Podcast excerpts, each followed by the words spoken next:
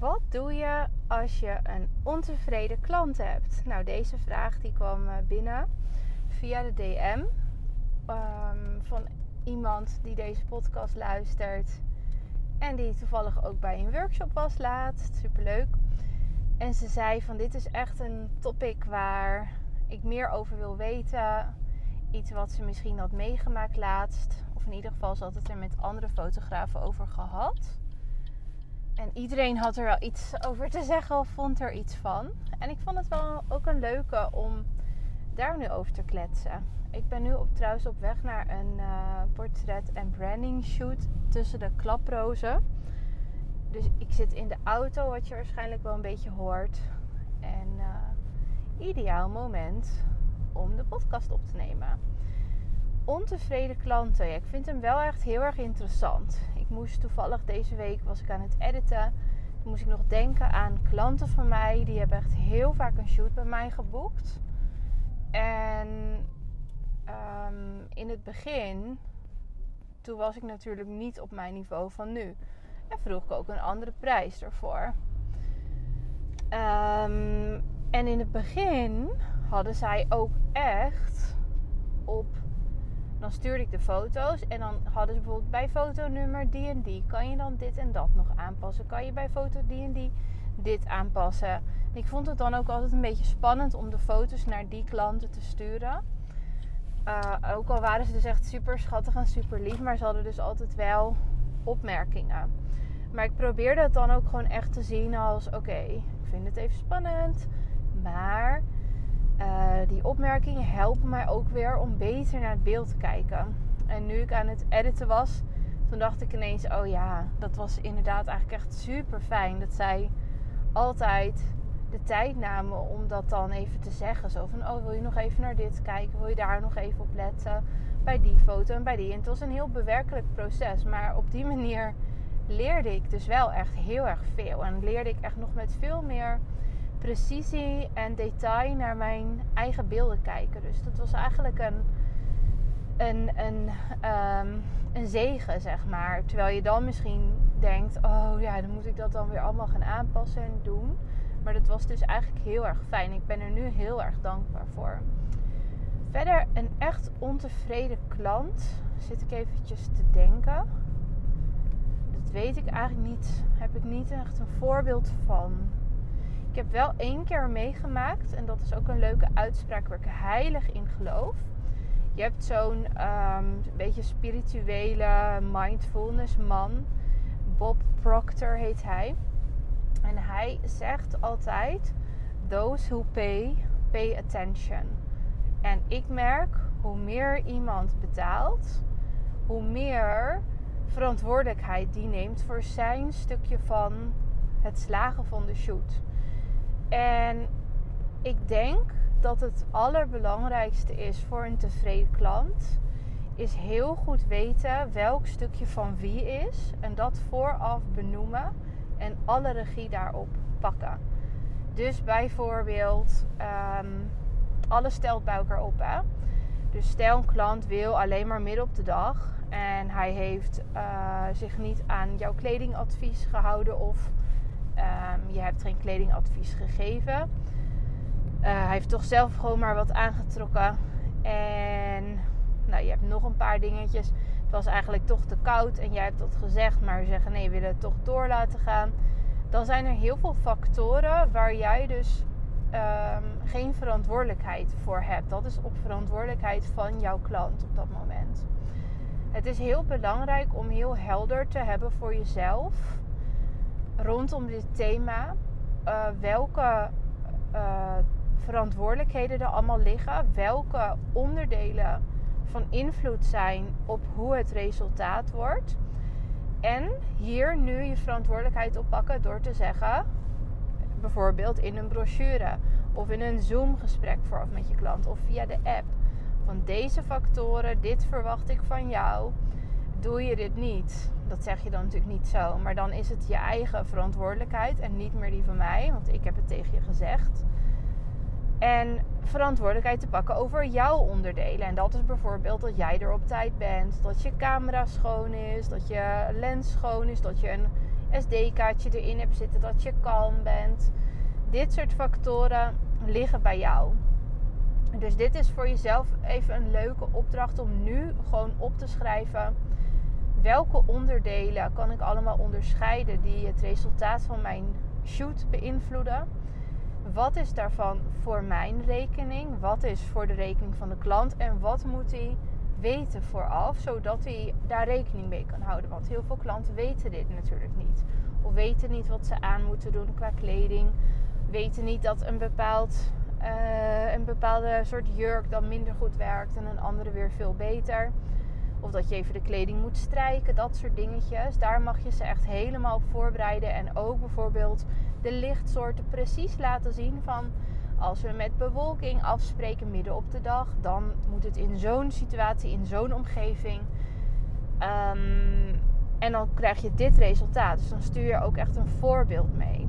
En wat heel vaak het geval is bij mensen die ik spreek, bij fotografen die met dit stukje zitten van oh mijn klant was niet tevreden, dan zeggen ze bijna altijd van ja ik had vooraf al dit en dat gezegd, maar dat wilde ze niet of daar reageerde ze niet op.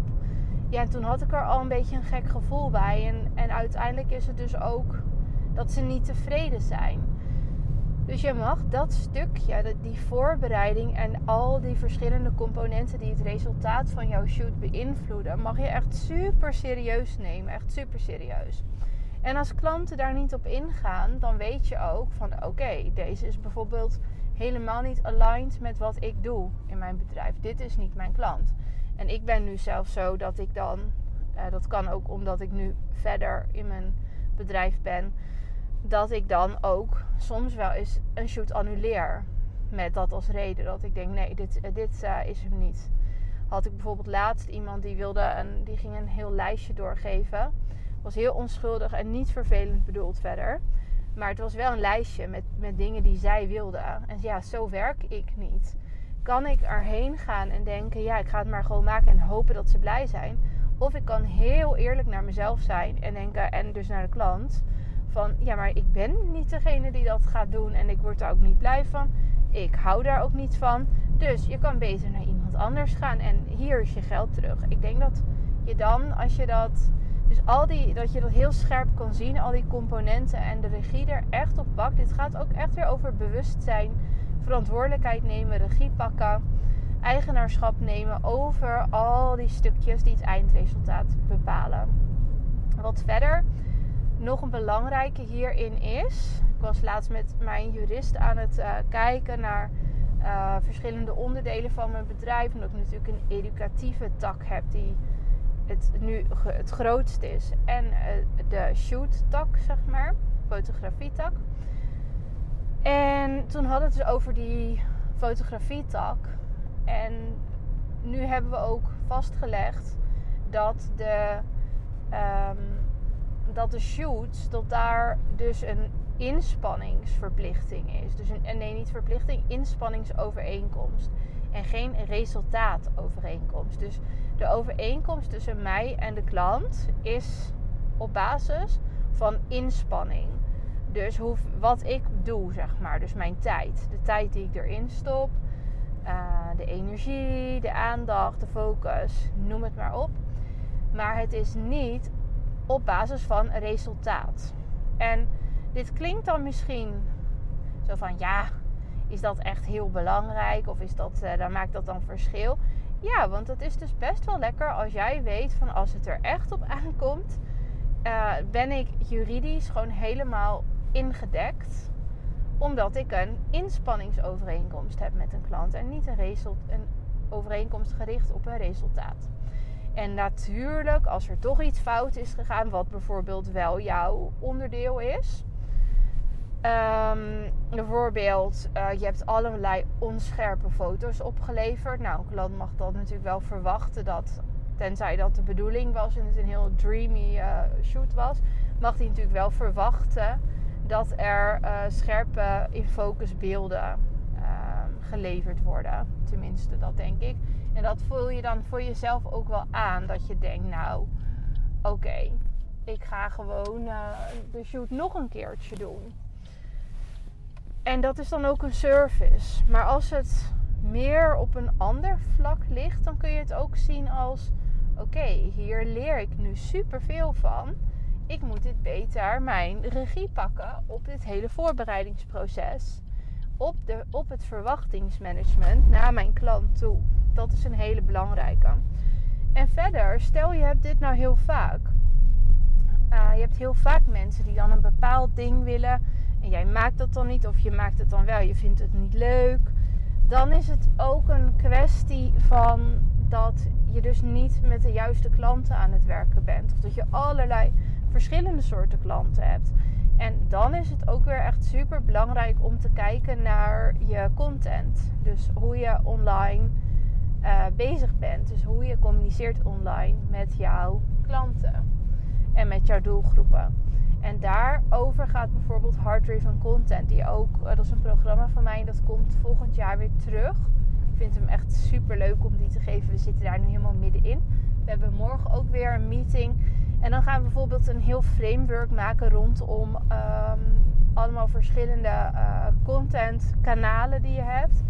Uh, we hebben al hele sterke hoofdboodschappen klaar, zeg maar. Echt waarin heel duidelijk naar voren komt wie iemand is, wat ze wil maken.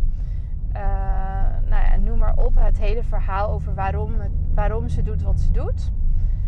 En nu gaan we die gieten in de juiste vormen. En dit zijn echt super belangrijke dingen om de juiste klanten te vinden. Naast dat je natuurlijk een bepaald type foto maakt en die foto post en de klant weet van, oh ja, bij haar moet ik zijn voor dit en dat, voor dit type fotografie. En nog een ander dingetje waar ik nu aan moet denken, is dat je gewoon nu heel erg een bepaald, één bepaald beeld op Instagram heel veel ziet. Dat is dus echt een van mijn missies om daar iets aan te doen. dus daar maak ik ook al mijn programma's bijvoorbeeld voor mijn hele belangrijke drijfveer. Waar ik veel energie van krijg. Maar je ziet veel dezelfde soorten beelden met dezelfde soorten kleding en dezelfde soort locaties. Het is heel erg fixed en daardoor zit je fixed mindset en daardoor zit je eigenlijk ook gevangen. Stel je bent dat heel erg aan het doen nu en de een vindt het natuurlijk helemaal leuk, maar er zijn ook mensen die dit niet leuk vinden. Als in jij als fotograaf. Die dit dan niet leuk vindt en die juist denkt: hé, hey, er moet ook iets anders zijn voor mij. En ik denk dat dat ook gewoon een super belangrijk punt is waar je jezelf dus in gevangen kan houden. Je denkt ook, moet bepaalde beelden opleveren. Dit verwachten mensen van mij. Als ik dan zo'n beeld heb gemaakt, één beeld bij een shoot, dat lijkt op wat ik heel veel op Instagram zie, dan post ik dat beeld. Want dat is populair, dat zie ik heel veel. En dat is eigenlijk niet in je eigen kracht gaan staan, maar heel erg jouw uh, beelden en je online presence, dus wat je in beeld ook laat zien, aanpassen aan wat een soort van trend is of waarvan jij denkt dat mensen dat willen. Maar het is juist tijd dat je gaat doen wat in jouw oog mooi vindt. En ik geloof gewoon niet dat dat voor iedereen hetzelfde is. Dat is gewoon niet zo. Iedereen's, ieders oog valt op iets anders en dat is juist de kracht. Dus dat mag je ook veel meer laten zien. En ik weet zeker dat als je dat gaat doen, dat je daardoor ook weer een klant aantrekt die dat ook ziet. Die denkt: hé, hey, zij kijkt op dezelfde manier zoals ik ook kijk. Dit vind ik ook heel mooi. Ik herken mijzelf hierin. Dit vind ik ook zo prachtig. En dan is het een match. Maar goed, hier gaat dus ook voor een stukje hard-driven content over. Waar ik echt, ik ben echt van overtuigd dat dat een van de belangrijkste dingen is om neer te zetten. Het is echt best wel een strategisch uh, programma. Ook vanuit mijn achtergrond als social media adviseur uh, in Politiek Den Haag, wat ik heel lang heb gedaan als werk. En ehm, ja, daar help ik nu dus andere ondernemers bij. Zodat je ook veel blijer wordt en dat het veel duidelijker en gestroomlijnder is. En dat je dus ook niet continu met allerlei ontevreden klanten zit of met een ontevreden zelf. Want dat is misschien nog wel veel erger dan de ontevreden klant. Maar in ieder geval, het ervan leren is het allerbelangrijkste. Dus niet denken, ah, ik ga nu lekker zeuren over, over die klant en dit en dat. En het ligt aan diegene. Nee, jij bent verantwoordelijk voor dit hele proces. Ook voor als iemand zeurt. Uh, zo, want zo voelt dat dan gewoon eventjes. Dus daar ben je ook verantwoordelijk voor. Welke stukken had jij aan die klant duidelijk moeten maken? Uh, dat hij het had moeten voorbereiden of moeten doen. En wat was voor jouw rekening en wat heb je laten liggen. En pas daar je proces op aan. Nou, dat is eventjes uh, over de ontevreden klant. Ik ben benieuwd of je er iets aan hebt. Deel hem ook vooral. Dat vind ik alleen maar heel erg leuk. En dan ontdekken meer mensen de podcast. En dan kan ik er alleen maar meer tijd en liefde aan besteden. Nou, tot later. Doei!